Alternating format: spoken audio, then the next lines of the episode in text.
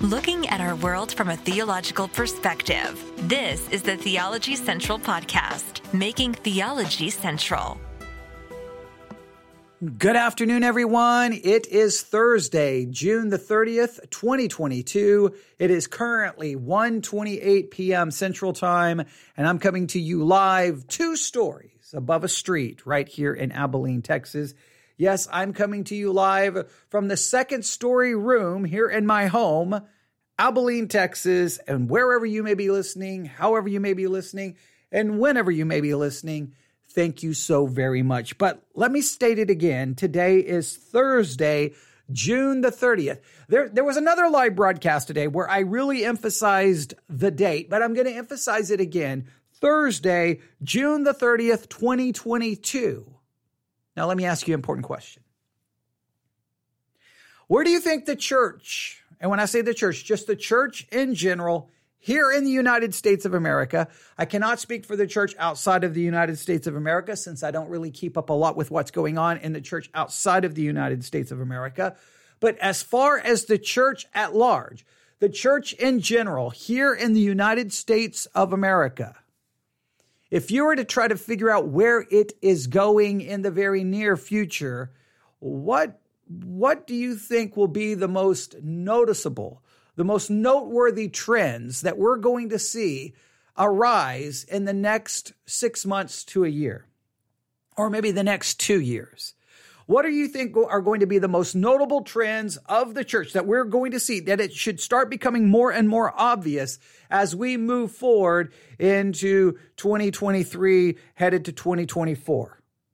So I will say between June 30, uh, let, us do this. Between June 30, 2022 and June 30th, 2024, what do you think are going to be the most notable trends that arise between June 30th, 2022 and June 30th, 2024? What do you think? Now I know I'm I'm really limiting my my scope here, and maybe I should not do that. Maybe maybe maybe I'm going to be wrong, but at least what I'm going to do is give you well something that someone sent to me. Someone sent an email to me and they feel there's going to be two trends that's going to, I'm not going to say dominate the church, is going to become very present in the church moving into, well, 2023. And they didn't give the specified dates. I'm going to give the specified dates. They just said there's going to be two trends. What do you think are going to be the most notable trends here in the American church in general going between now June 30th, 2022 and June 30th, 2024.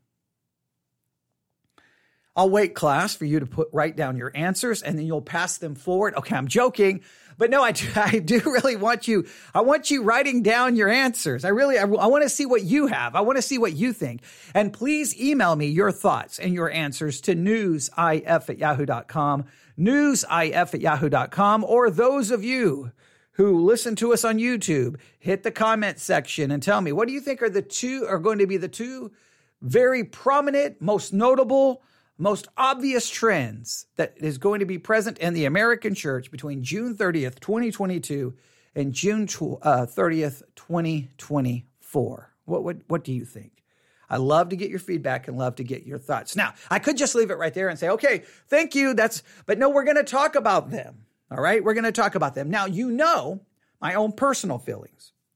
Before we really take this apart, that someone sent to me, and they sent me this email yesterday at 11:04 p.m.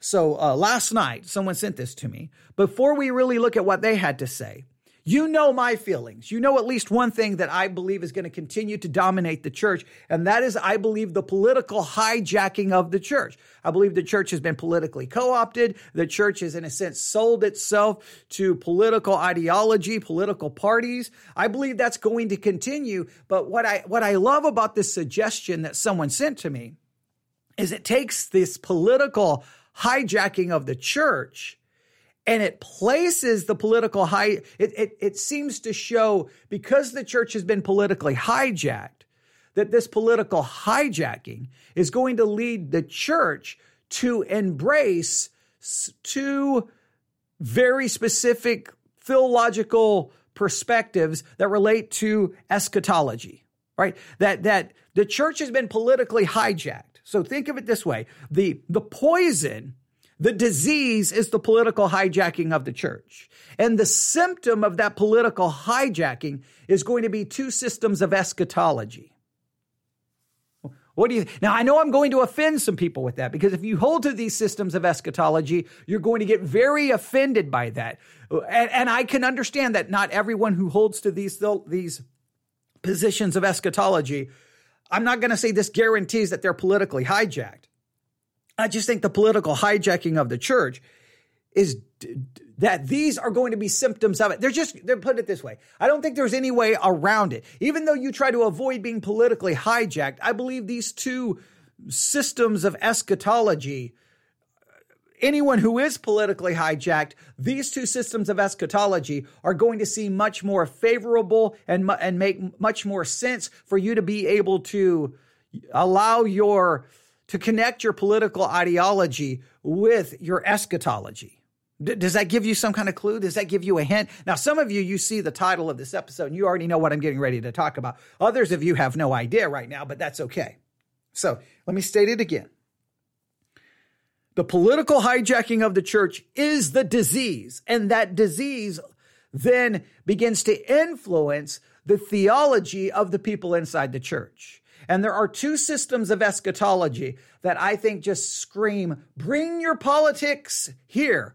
Bring your political view right here. Come on, come on in. Step right up. Oh, I see you, sir. I see you right there. I see that you're politically hijacked. Well, come on in. Come on into this system of eschatology because we want your politics. Your politics fit in perfectly here. I, I think that, and I think there are some systems of eschatology that says, nope, we don't want your politics. Go somewhere else. You, you still may believe that's an unfair description. But are you ready? Here we go. Here, let's go to 11:04 p.m. June the 29th, 2022. I received the following email. I think the next big trend. Now it, it says trend singular as grouping these two things together as one trend. I'm going to separate them as two trends because they're they're two systems of uh, eschatology. So I'm going to say two different trends but I, this is the way it's written. I think the next big trend in American Christianity, please note American Christianity. So we're not, if you're outside of the United States of America, you're going to have to identify the, the coming trends for the church in your part of the world. But here in America, this person emails and says, I think the next big trend in American Christianity will be the adoption of post millennial eschatology, and theonomy as a fast track solution to reclaim the culture. And those of us opposed to it will be branded as liberals and apostates. Wow, that is a, you, you want to talk about opening up your email to get a hot take. There you go. Now, what I should do is give you this person's email address so that you can email them. I would never do that. I'm not going to give you their name. I'm not going to give you their email address. I'll take any heat this episode gets. But I think that that I think there's a little bit to this. So let me let me give you my formula again. Political hijacking is the disease. The symptom are, are systems of eschatology that will allow you to bring your political hijacked self to their system of uh, their system of eschatology because the, it will work together. In other words, they're like two pieces of a puzzle that actually fit together. And I think some systems of eschatology they don't fit well with your political hi- ideology. They don't fit well with your political hijacked self. The, the, the pieces don't fit together. I think there's a little bit of truth to the idea that political ideology and post-millennial eschatology and theonomy that they fit together. You can be very political, post-mill. You can be very political and a theonomist. They fit together. And I think in some cases, you cannot be politically hijacked. You cannot bring your political ideology to other systems of eschatology. Now, I'm not saying every person who's post mill is super, has been politically hijacked theonomy, I mean, I, don't know. I, I, may have a, I may have a little different approach with theonomy, but eschatology and theonomy. So what we're going to do here is, and, and, this may turn, I don't, I don't want this to turn into a series, but every time I say that it does, we, we may have to, we definitely may have to come back and revisit this. But two trends. So this is what I'm going to tell you to do. Now, even if I don't care if you're post mill, I don't care if you hold to theonomy. What I would ask you to do is to consider the possibility that that view that you hold to that it could be vulnerable to very much a political hijacked ideology. And I would ask you to acknowledge if you think that this is that your system of eschatology, and you may be happy, but do you believe it's about to become a rising trend in the American church. You may think it's already started, and it may have very well already started. I think it has already started because there's people I've known who I used to listen to who are very theological, very biblical, and I was and I and I had nothing but respect for them and listened to them all the time. And then it felt like I woke up one day like, what happened to this person? They they they're so political, and then you find out that they've kind of embraced either kind of a, th- a theonomy viewpoint or a post mill viewpoint. And you're like, huh, isn't that interesting? So if you hold to these views, at least I would I would love to get your thoughts on how much of a trend you think this is going to be. For everyone else who does not hold to post mill or does not hold to theonomy and may not even be that well versed in both, you need to become extremely well versed in both because the better you know it, the quicker you can identify it the better you know it, the, the faster you can go, uh oh, uh oh, uh oh, I think I'm hearing it from the pulpit. Uh oh, I'm hearing it in Sunday school. Wait, I hear the people over there by the coffee pot and donuts talking about it. You can identify it and then hopefully engage in a very biblical and godly way, trying to combat it. Because I think both need to be stood against. I think postmillennialism and theonomy must be stood against. Now, some people say, well, it's just eschatology. It's not a critical issue. I strongly disagree because I think eschatology, whenever we say it's a secondary issue, it's not a secondary issue because eschatology has so much to do with hermeneutics. Every, every system of eschatology is connected with a system of hermeneutics, of biblical interpretation. So there m- moves it to a, a very essential issue. And not only this is if, if you have systems of eschatology that almost brings in the political ideology, then that system of eschatology could serve as a Trojan horse to bring in the political ideology, which will then hijack the church. That's something to consider. So, are you ready? So, let me read this to you again. 1104, I think I said 1109 originally, 1104 p.m. yesterday, June the 29th, 2022. I received the following email. I think the next big trend in American Christianity will be the adoption of post millennial eschatology and theonomy. Now, this is important as a fast track solution to reclaim the culture. Uh, so let's stop right here. I, am going to keep taking the email apart. I may take an hour just taking the email apart. Now, again, I think the disease is political ideology, political hijacking. I think two systems of eschatology are two concepts that will very much embrace that political uh, hijacking are is postmillennialism and theonomy, right? I think both of them very much will embrace your politics to it. And the reason the political hijacking is occurring the reason that I that this individual and I think others may say that postmillennialism and theonomy are rising, I think the reason this is occurring is because this is what's happened. Many Christians, in a sense, metaphorically speaking, look out their window and they look at the culture and they're like, what is happening? What is happening to our culture? The culture is on fire. The country is crumbling. Everything is burning down. Everything is changing. Where is the America of my youth? Where is the culture that I want? I don't like this culture. It makes me uncomfortable. It's ungodly. It's wrong. It's sinful. I don't want to see it. I don't want to look at it. I'm covering up my eyes. I'm plugging up my ears. No, I, I don't want to hear any evil. I don't want to see no evil. Evil. I don't want to speak any evil. It's all bad. And so there are many who are very, very, very bothered by the trajectory of the culture and of the nation. So they look around like, what are we going to do? What are we going to do? What are we going to do? There are some who would say, from, from my theological pers- per- perspective, we would look at you and go, calm down. The culture, that's the unregenerate culture. What do you expect them to be? What do you want them to be? They're unregenerate. They're ungodly. They've rejected the things of God. You should expect them to live as people who reject the Bible. Why are you shocked? Why are you surprised? What, what do you want to see happen? I would say the solution is this. You're a Christian, pray, fast, proclaim the gospel, teach, love your enemy, love your neighbor, and decide and bring people into the church and disciple them to obey the things that are in scripture. That your job is to live out your Christian life and to present the gospel to as many people as possible, calling them to repentance and faith, and then you're doing your best to disciple them. That's what you're that's what the church is called to do. That's it. You say, but but no, no, no, we've got to fix the culture. Well, how you want to fix the culture by what? Imposing biblical morality on unregenerate hearts? You want to impose Christianity through policy and law and and, poli- and, and through political power and maneuvering? No, that that is not the biblical model. So there's some of us who say, no, you need to focus on the, what the scripture calls us to do.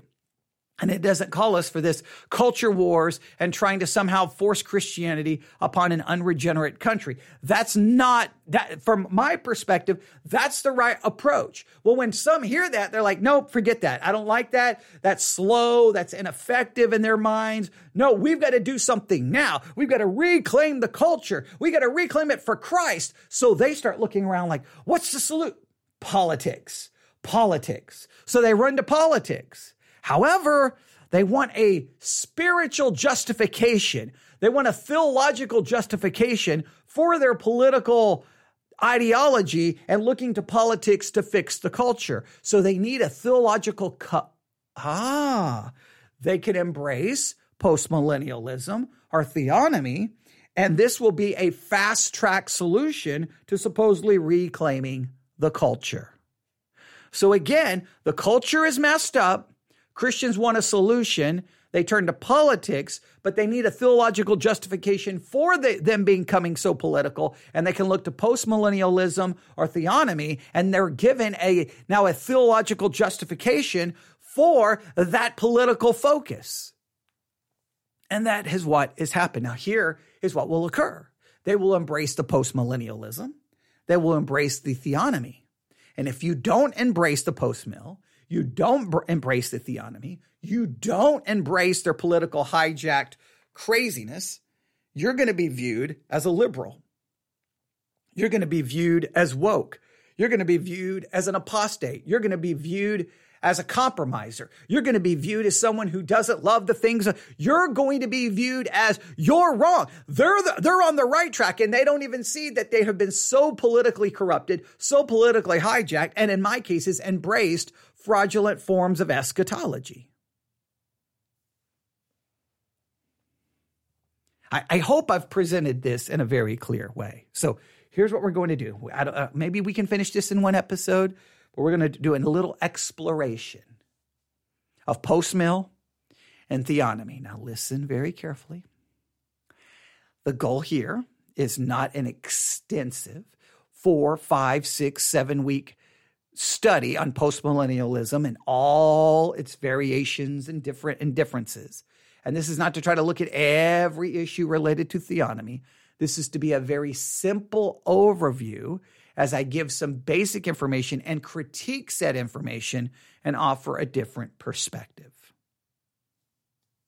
All right. I kind of want to repeat everything we've talked about, but I think I've repeated it enough. I think I've established kind of where I am coming from.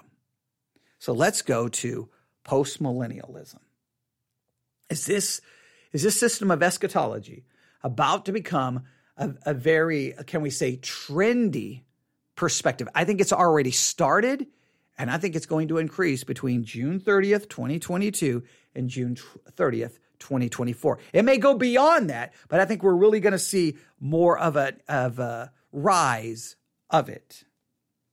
Postmillennialism is an interpretation of Revelation chapter 20, which sees Christ's second coming as occurring after the millennium.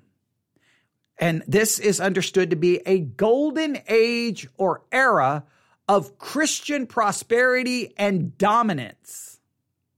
The term includes several sim- similar views of the end times, and it stands in contrast to premillennialism, the view that Christ's second coming will occur prior to his millennial kingdom, and that the millennial kingdom is a literal 1,000 year reign, and to a lesser extent, amillennialism, no literal millennium. So postmillennialism is different than premillennialism and amillennialism. And the postmillennialists see Christ coming back after quote unquote the millennium, which is not a literal thousand years, but it's really a golden age, a golden era of Christian dominance. Christian dominance, where Christianity becomes the dominant worldview. Christianity begins to dominate the culture.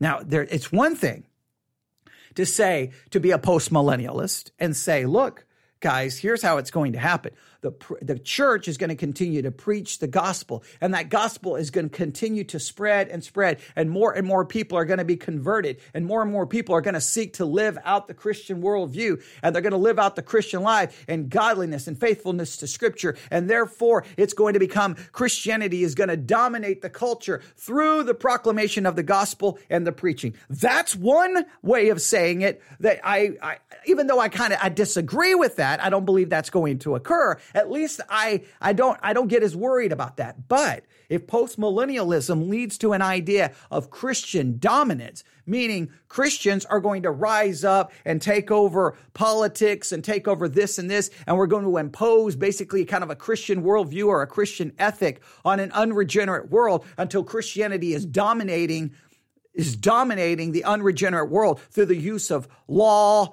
and the court system or whatever, that I that's where I have a problem. If the postmillennialist is just simply like, no, the preaching of the of the gospel is going to spread and dominate the culture through conversion, that's different than saying, oh, it's going we're going to overcome the culture and reclaim the culture through political dominance and through use of law and the court and whatever the case may. That is where I get very nervous. I think many post mill are just simply people who believe the church is going to just basically rise up through the preaching and the culture is going to be dominated through conversion. I, I look, I disagree, but I don't see that as a threat. But when it slides over into a dominating the culture through political activity and through these other means, that is where I see it as a threat. Let's read a little bit more about this. Here we go. Postmillennialism is the belief that Christ's return after a period of time, but not necessarily a literal thousand years. Those who hold this view do not interpret of unfulfilled prophecy using a normal literal method. They believe that Revelation 24 through 6 should not be taken literally. They believe that 1,000 years simply means a long period of time. Furthermore, the prefix post and postmillennialism denotes the view that Christ will return after Christians after Christians, not Christ, after Christians have established the kingdom on earth. Christians are going to establish the kingdom on earth. Now, when someone says that, the first thing I want to do is run for my life and go, wait a minute, wait a minute. You think Christians are going to establish the kingdom on earth and you think it's going to happen here in America? As soon as I hear that, I'm like, okay, okay, how do I get to Canada? How do I get, how do I get anywhere? Get me out of this place now. These people are crazy. Right. So the first thing I do, I want to run. Now, once I get to Canada or to another country, I may call back and go, now, can you explain that to me?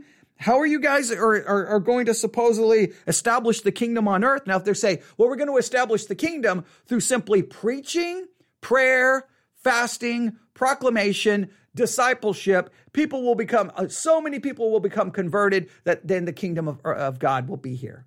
If they say it that way, at least I, I may, I may come back and visit America. But if they say, Well, we're going to get into political office and we're going to vote people out. We're going to vote the liberals out and we're going to vote God fearing people in and they're going to pass laws and they're going to establish rules and they're going to, and we're going to have the Supreme Court, all that passing and, and, and, and giving rulings in Jesus' name. And, and well, once I start hearing that, I'm not even coming back to visit. I'm crossing the border into Canada and I don't, I'm never looking back to the United States of America and I'm simply going to pray for it. Those are two very different perspectives. I want to make sure I draw a distinction of the ones that I would disagree with, but not be worried about, and the one I disagree with and I fear with every ounce of my being. They go on to say this Those who hold to postmillennialism believe that this world will become better and better, all evidence to the contrary notwithstanding, with the entire world eventually becoming Christianized again, how do they state that?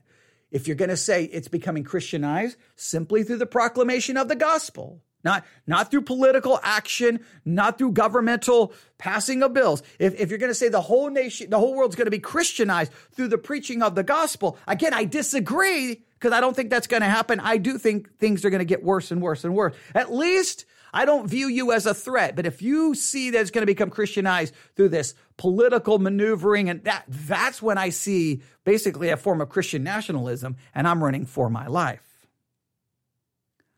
After this happens, after the world is eventually Christianized, Christ will return. However, this is not the view of the world in the end times that scripture presents. From the book of Revelation, it's easy to see that the world will be a terrible place during that future time. And also in 2 Timothy 3, 1 through 7, Paul describes the last days as terrible times. And I agree.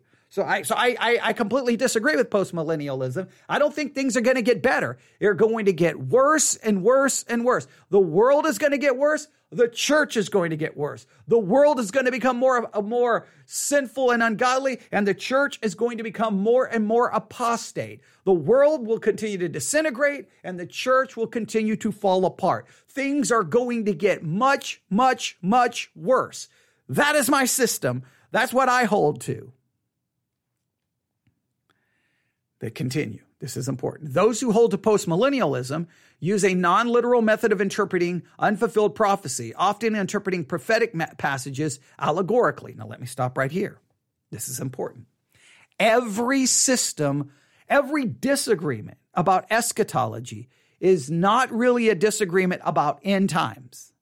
It's a disagreement about hermeneutics. It's a disagreement about biblical exegesis. It's a disagreement on biblical observation. It's a disagreement about Bible study and Bible interpretation. That's why you can't say, I, I, it drives me crazy when people say, well, eschatology is such a secondary issue. There's no reason to be divided about that.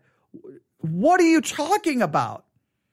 It is ever reason to be divided about it because it's a question in how you interpret the rest of the Bible. To embrace certain s- systems of eschatology requires you to embrace a different method of biblical interpretation, which then can have a profound impact on how you interpret the rest of the Bible. Your your hermeneutic, I mean, you you have listen, you can't say hermeneutics is a secondary issue. Eschatology is a hermeneutical issue. It's not an end times issue. Eschatology is the study of end times using specific systems of hermeneutics. Hermeneutics are, is not secondary. It's primary. It's the interpretation of scripture. Eschatology is, think of it this way. Eschatology is the symptom of the of the real of the real issue which is hermeneutics. Hermeneutics is the real issue and then depending on your hermeneutic you're going to different sy- symptoms are going to emerge. Different results. And if you if you arrive to a po- if you arrive at a post millennial interpretation i believe then your your hermeneutic is corrupted. Your hermeneutic is diseased. Your hermeneutic is infected. Well, we can't, you can say, well, I'm not going to fight someone over uh, eschatology. Don't fight them over eschatology. The dis- you need to fight over hermeneutics. That's the issue. So those who hold to a postmillennialism use a non literal method of interpreting unfulfilled prophecy, often interpreting prophetic passages allegorically. The problem with this is that when, it, when the normal meaning of a passage is abandoned, its meaning can become entirely uh, subjective all object all objectivity concerning the meaning of words is lost. When the words lose their meaning, communication ceases. However, this is not how God has intended for language and communication to be. God communicates us through his written word with objective meaning to words so that the ideas and thoughts can be communicated. Now, I know postmillennialism, postmillennialists will say, absolutely not. We don't do it allegorically. And look, look, look, look, look. Those of you who say that you don't do it allegorically and have a more literal method, what about this verse? What about when Jesus says he's a door? What about that? When Jesus said he's the bread of life, what about that? And okay, come on.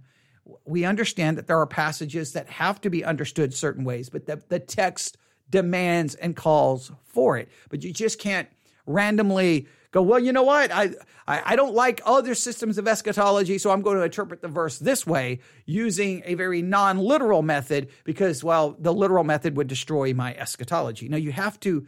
You have to allow the text to determine how to how to interpret the language, but I don't want to get into an entire discussion about hermeneutics here. A normal literal interpretation of scripture, I believe, rejects postmillennialism and holds to a normal inter- and, and holds to a normal interpretation of all scripture, including unfulfilled prophecy. We have hundreds of examples of Jesus of prophecies being fulfilled. Take, for example, the prophecies concerning Christ in the Old Testament. These prophecies were fulfilled literally. Consider the virgin birth of Christ, literally. Consider the death of for, uh, Christ for our sins, literally.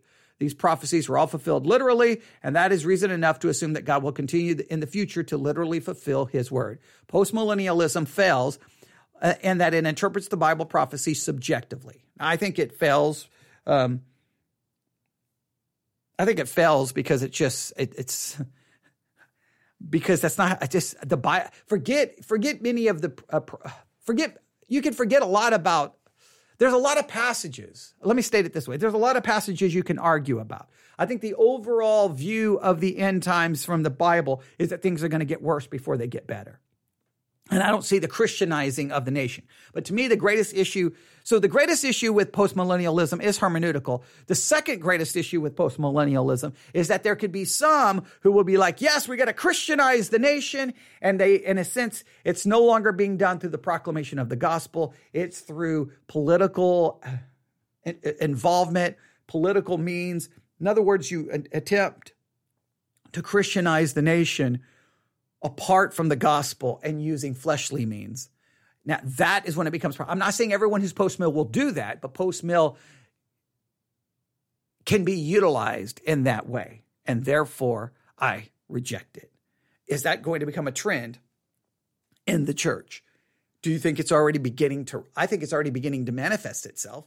And I think it's going to get worse between now and 2024. Now, let's go to the second trend. First is postmillennialism.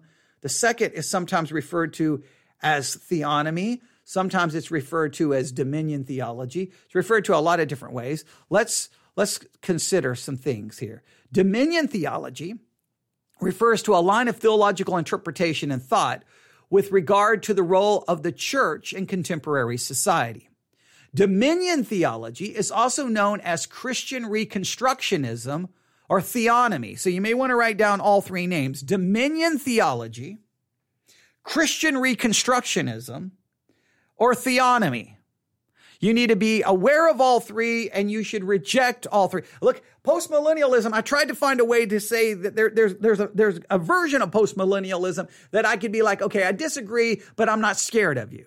When it comes to dominion theology, Christian Reconstructionism, and theonomy, I am scared of all three, and I would run as fast as I could. I would, I would run and not look back. And I would forget leaving America to go to Canada. I, am I'm, I'm, I'm calling somebody to get me on the moon. Okay. I'm calling someone to get me to Mars. I'm going to a different planet. I want to be, I want to be as far removed from this planet as I can be. All right. And you're going to say that's a little hyperbolic. I know actually it's not. I'm probably understating it. All right. Here we go. Dominion theology, or Christian Reconstructionism, or theonomy, states that biblical Christianity will rule all areas of society, personal and corporate.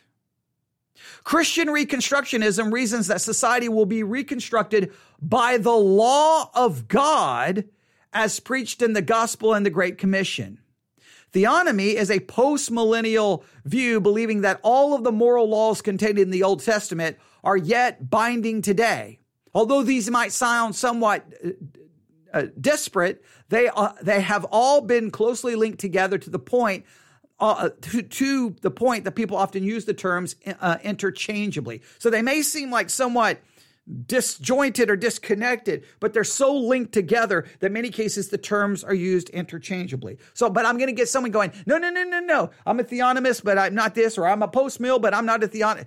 I understand that for a just a general understanding. Dominion theology, Christian Reconstructionism, and theonomy are linked together. And it's the idea that Christianity is somehow going to rule society, every area of society, and that the law of God, the law in the Bible, is binding on all of society, and therefore it should be imposed on society.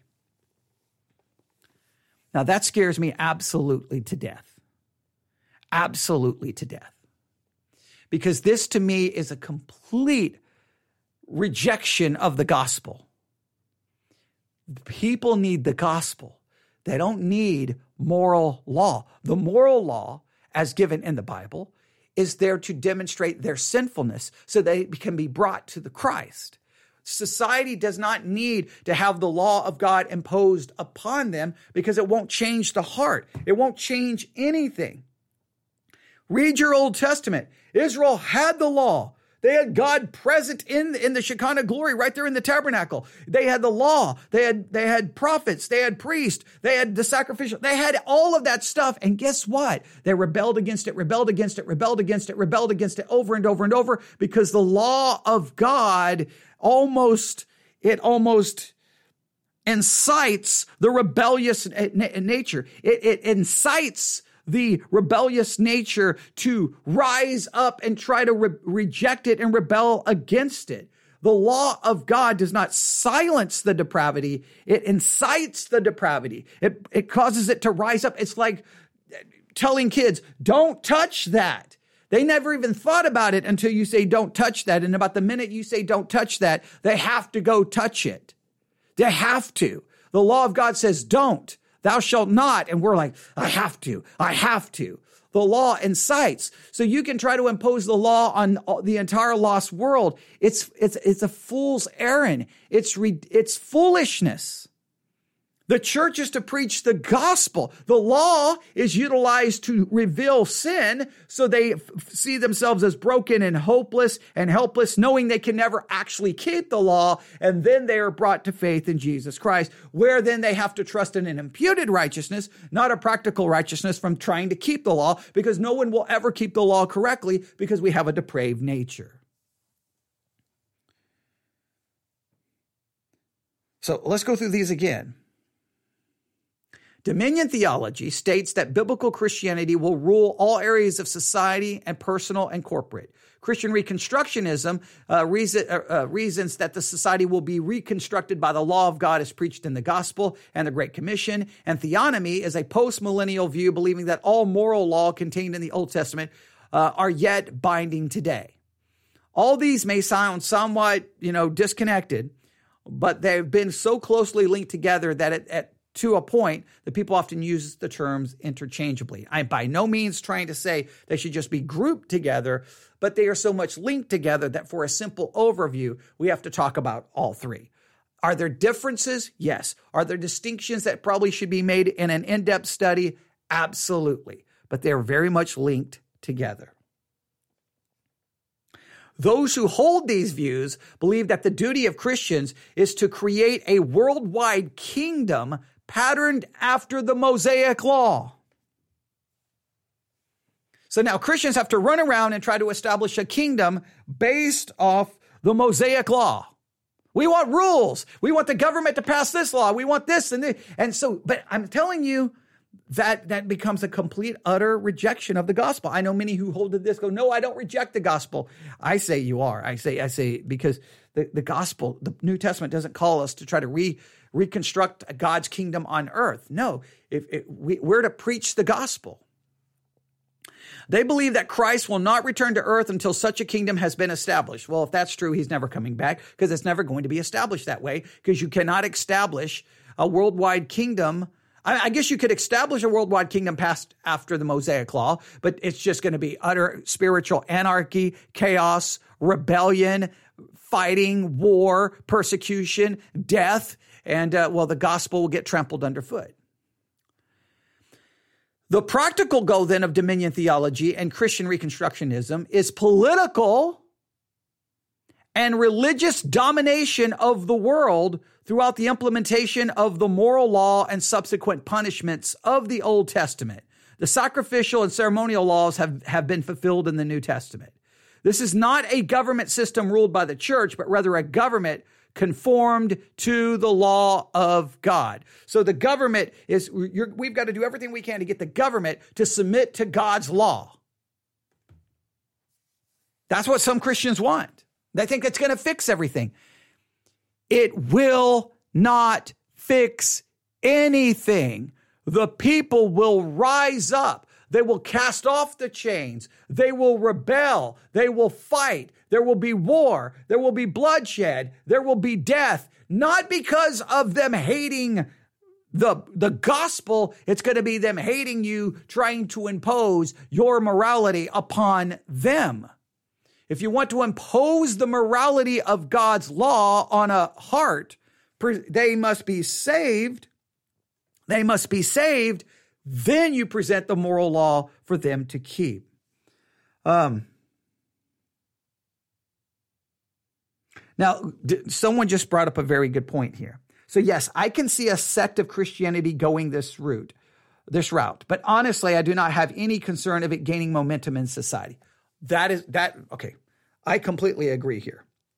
When I say I'm going to flee and I'm going to go to another country, I mean in the sense that I don't want to be anywhere near a Christianity attempting to impose this. Yeah, I don't see society will not go along with it. Society is going to fight it. Society is going to rise up and rebel against it. Society will then seek to persecute the church that they believe is trying to implement these things. And sadly, all of us are going to get painted with the same brush. When you see, you know, a, a representative from Colorado or a Republican representative saying she hates the distinction between church and state, and it should be the church basically running the government, well, people are going to get mad. When people see that the church is trying to do this, they're going to get mad. Uh, they says uh, um, it, it's as anti-Christian as it's ever been. Media, corporations, universities would never allow it to gain traction. That is true. I don't see this ever gaining traction. I don't see it ever gaining traction. But what I see is that if more and more of Christianity embraces it, and more and more of the world rejects it, you find yourself in a completely divided nation where basically I, I, don't want to use a I don't want to use an exaggerated term. It becomes basically becomes a conflict. I don't want to say a civil war, but it's going to become ma- a major conflict that's going to be bad for everyone involved. And then you and I, if, if you agree with my perspectives, we're going to be viewed as the liberals. We're going to be viewed as the enemy in the church We'll be we'll be thrown if if this was to dominate the church. I, I, I fear this, these are going to be rising trends in the church. I'm not saying they're going to dominate, but they're definitely rising trends. And this emailer thought the same thing. Yeah, uh, yeah, and uh, we will all be associated with it. Absolutely, we're all going to be associated with it. I mean, already it's happened. You know, you say you're a Christian. Oh, you one of those Trump supporters? I'm like, what? What are you talking about? I'm a Christian. Well, I know you Christians support. Whoa, slow down, slow down. I, it drives me crazy when people make an assumption just because I'm a Christian because they think all Christians are, you know, basically carrying a gun, wearing a Make America Great Red Hat again, and watching Fox News and attending Trump rallies on the weekend. And it's like, that's no, no, no, no. You're you're associating me with something. My Christianity has nothing to do with any of those things. My Christianity is not connected with any of those things. My Christianity, I want to talk to you about Christ. I want to talk to you about Him crucified. I want to talk about sin. I want to talk about salvation. I want to talk about redemption. I want to talk about biblical theology. I want to talk about church history. That's what I want. I don't want to be associated with all that other nonsense. But we are being branded that way already.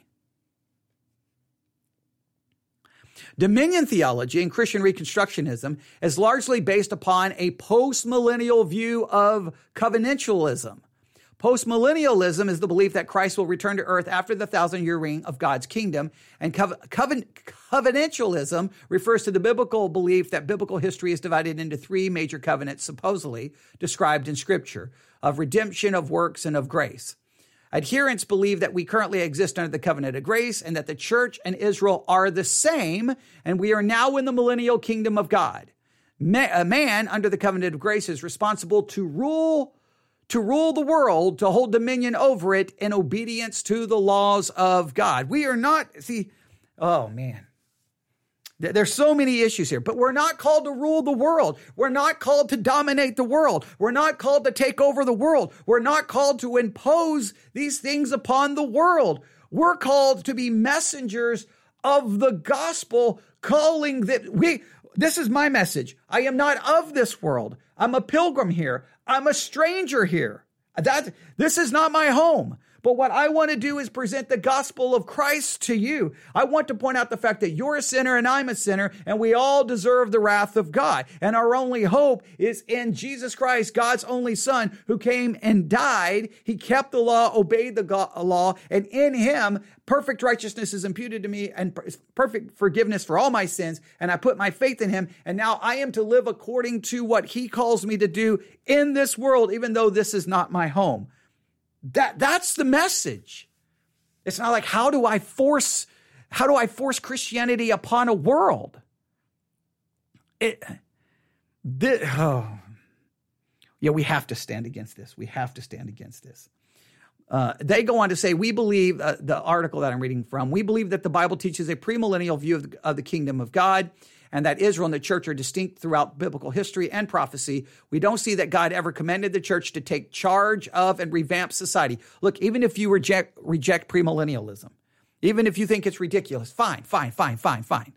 Just please don't embrace the idea that the church is supposed to take charge of society and revamp society, or that Christianity is supposed to take charge and revamp society even if you don't embrace pre uh, premillennialism, please reject those ideas about the government, about the church trying to, uh, to, basically take over the world and try to change the culture and reclaim culture. At least reject that. I beg you, I plead with you, because what you will do is you're going to destroy the gospel. You're going to say, no, I'm preaching the gospel. No, you're preaching world domination. You're, you're, you're, preaching a theistic moralism that you want to impose upon a society to try to, to try to make it, to try to recreate it in the image of God through carnal means, through force, through political mean, means. No. If, if you want the world to be changed, preach the gospel. You live out the Christian life and preach the gospel. Anything else is just abhorrent. We see the command for the believer is to preach the gospel. God intends to implement worldwide, uh, God intends to implement worldwide social reform ultimately himself, especially if you believe in a more pre-mill eschatology. He will come back on a horse with a sword. He will destroy his enemies and he will establish his kingdom. He will do that. In the meantime, I'm to preach and call people to faith in Christ. Once at home solely within Reformed circles, Dominion theology and Christian Reconstructionism are making an impact on the beliefs of many charismatic churches. All right, are you ready for it? Okay, in some Reform circles, we're getting Dominion theology, theonomy, uh, Christian Reconstructionism. That's what's happening in, in the Reform world. All right. Christian Reconstruction, Dominion theology, theonomy, postmillennialism. That's happening in the Reform side of the world. All right? But over in the charismatic side of the world, oh, I know some of you know what this is. All right? I know we have one listener who probably can tell me right now what this is. I'm going to open up my, uh, I'm going to open up a different app just to see if they say they may not be listening right now which if they're not, I'm going to be greatly disappointed and I, I don't know what I'm going to have to do because whenever I'm live on the air, eh, you should be listening, right? I mean, who would not be listening when I'm live on the air, right? You should stop everything you're doing. Okay, I'm joking. I'm joking. Right? I'm going to impose a, a, a, a rule upon everyone that when I'm doing a podcast episode, everyone has to listen. But I'm going to see here if this person has said it. Okay. Well, I wouldn't. Okay. You know, okay, this person knows more about this than I know. So th- that's the reason I was asking them to speak up because I know I, my knowledge on this is minuscule.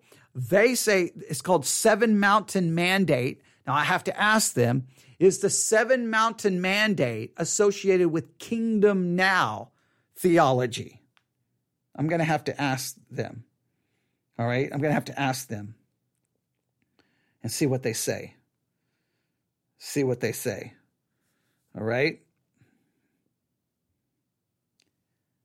I, am waiting. I'm waiting. There's like about a three minute delay. So, so if you're listening, you're like, come on, come on, come on, finish it up. I got things to do. I understand. Okay. Oh, sort of. All right. So they're saying there's a distinction between Seven Mountain Mandate and Kingdom Now. I'm connecting this to Kingdom Now, but they said the basic idea is there. So in the charismatic world, and I'm assuming the Seven Mountain Mandate, because that just sounds charismatic, the Seven Mountain Mandate, okay, all right, or or the the the theme of a new uh, uh, Indiana Jones movie. Okay, but Seven Mountain Mandate, Kingdom Now, they're somewhat linked together. Kingdom Now, very much in the charismatic world, right? So in the Reform world, you get postmillennialism, Christian Reconstructionism, theonomy. You get Dominion theology. All right. Now, I'm not saying some of these ideas don't show up in the charismatic world, but in the charismatic world, it's kingdom now or seven mountain mandate. Now, I'm going to, I think I have a link here. It'll give me to something about kingdom now. Kingdom now theology is a theological belief within the charismatic movement of Protestant Christianity, mainly in the United States. Kingdom now proponents believe that God lost control over the world to Satan when Adam and Eve sinned since then, the theology goes, God has been trying to reestablish control over the world by seeking a special group of believers known variously as covenant people, overcomers, or Joel's army.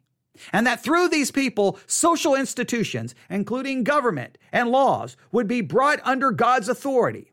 The belief is that since believers are indwelt by the same Holy Spirit that indwelt Jesus, we have all authority in heaven on earth. We have the power to believe for and speak into existence things that are not, and we can bring about the kingdom age. Oh, you hear this kind of stuff. If you if you listen to charismatic sermons, oh, you can hear this from like a mile away. You can see it coming, right? As soon as they start talking, you just want to start running the opposite direction. Once again, you want to get in your car and go far, far, far, far, far away. In other words, all of this makes me want to flee, right? All of it. Kingdom now, Christian Reconstructionism, postmillennialism, theonomy makes me all want to run for my life right? But as all of this, there, there's so many basic ideas that are so similar. Oh, there's these, there's, there are definitely layers and there's different, different, def, there's definitely theological differences that must be acknowledged, right? You can hear I'm getting excited about all of this, but I'm getting excited because it's bad. Uh, it says, Someone just says, as soon as I hear God has been trying, I stop there. He doesn't need our help with anything. I, I completely agree. He doesn't need our help with anything. We, he doesn't need my help. Um, that is that is so true. I, I don't like that. God has been God's been trying. He's been trying, but He's looking for His Joel's army. He's looking for His covenant people to rise up and to reclaim this nation for Jesus. We're gonna do okay. All right. Um, Oh, someone just posted a link about the seven mountain mandate. Uh, can I? I can't get. I can't get there. Can I copy it? No, I can't do anything. All right, hang on. Uh, let me let me do this. Um, do they have a? Uh, do they do they connect this? Sometimes. Oh, we got replacement theology here. Okay, hang on. I'm going to put what is seven Hang on. We're doing this in real time. I know it's exciting. Seven mountain mandate got questions. Got questions. Here we go. All right. Uh, what is the seven mountain mandate? All right. The seven mountain mandate or the seven mountain prophecy is an anti biblical and damaging movement that has gained following in some charismatic and Pentecostal churches. Those who follow the seven mountain mandate believe that in order for Christ to return to earth, the church must take control of seven major spheres of influence in society for the glory of Christ. Once the world has been made subject to the kingdom of God, Jesus will return. You see how all of these are linked together, right? We must take over culture. We must get the law of God put in place. We need, we, we must have the, the, the, the Bible here and we must have God put back here and we've got to reclaim this country and we've got to take it back for Jesus. There's all kinds of different language used, but all of this is through like political involvement, political advocacy. It's through the Supreme Court. It's through rule. It's through laws. it's through so many different things. And what gets cast to the side is the proclamation of the gospel. I think some people, they don't care if anyone goes to heaven. They just want a culture that makes them more comfortable. And that's not the way it works. Now, here are the seven mountains. Education. Oh, you see this all the time. We need prayer back in school. We need the Bible taught in school. We, and you're like, what are you talking about? What? No, what do you do? First of all, the minute you make that claim, okay, like for example, Christians everywhere is applauding right now.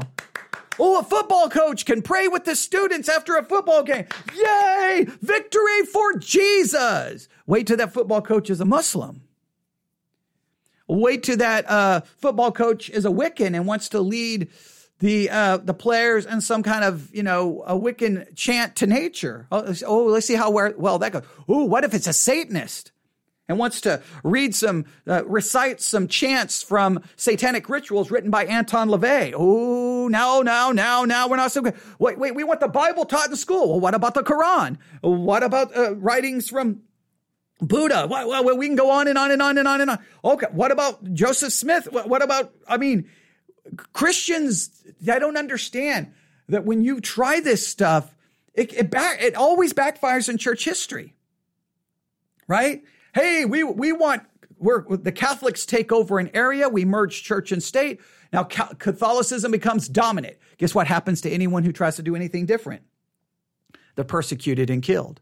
And when Protestants take over, then the Catholics get persecuted and killed.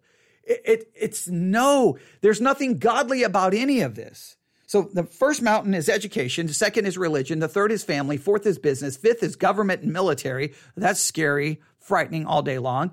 Arts and entertainment and media.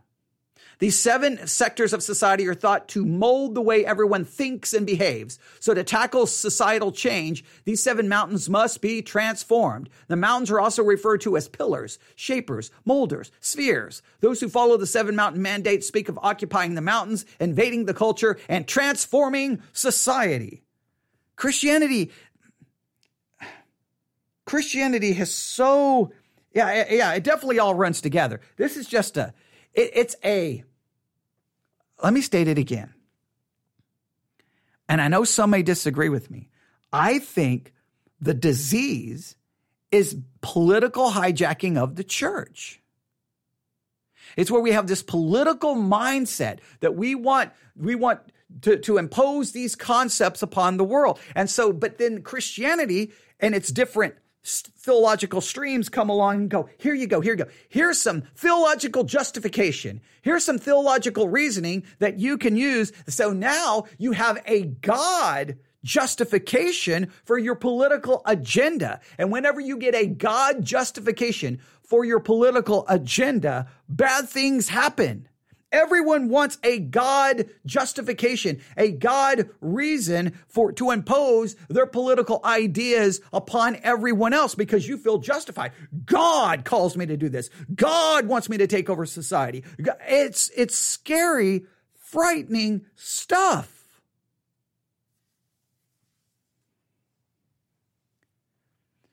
So, we have two we have two trends. Postmillennialism and theonomy. According to at least one emailer, they believe these are going to become the dominant trends. I think they've already started. I we've we've had the kingdom now seven mountain mandate. I'd have to go back to the origins of both, but they've been around a long time in the charismatic world. These things, these concepts have been around within Christianity for a long time. We've talked about going all the way back. We even when we go back to Finney, we go back to uh, Billy Sunday. We go back to Moral Majority of Jerry Falwell. We, there's all kinds of different organizations and groups that have risen within Christianity throughout Christian history to try to reclaim culture, take culture. And while, while, while every, every time the church goes and tries to do all of that, the church becomes more and more theologically illiterate, more and more biblically illiterate, more and more worldly, more and more apathetic to the actual things of God prayer, fasting, Bible reading, trying to live out our Christian life, repentance, trying to just struggle through the Christian life, trying to preach the gospel and disciple people. All of that gets pushed to the side for these this I'm going to say it somewhat in a, in a joking way, but there's a little bit of seriousness to this for Christians' desire for world domination. We so desperately want everyone to live as a Christian when we, as Christians, have a hard enough time doing that ourselves.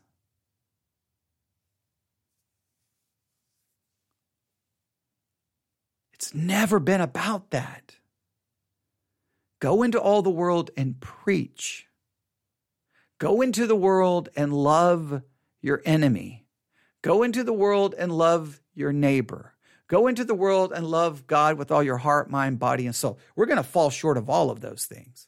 But we go repentant, confessing, and growing, and trying to present the gospel to others, calling them to faith.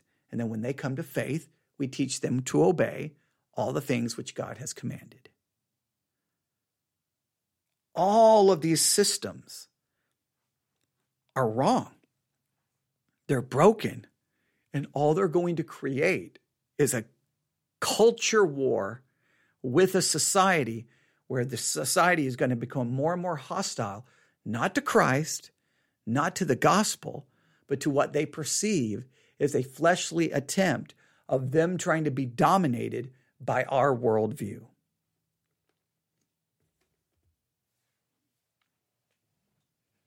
We've got to be able to identify kingdom now theology, seven mountain mandate, theonomy, and postmillennialism you need to have like a, like a, a, a, smoke detector, right? And it goes beep beep beep beep beep beep beep beep beep beep beep beep. It it as soon as post millennialism. Now remember, let me make it clear: there is a post millennialism that would say that everything's going to get better and we're going to Christianize everything through the preaching of the gospel.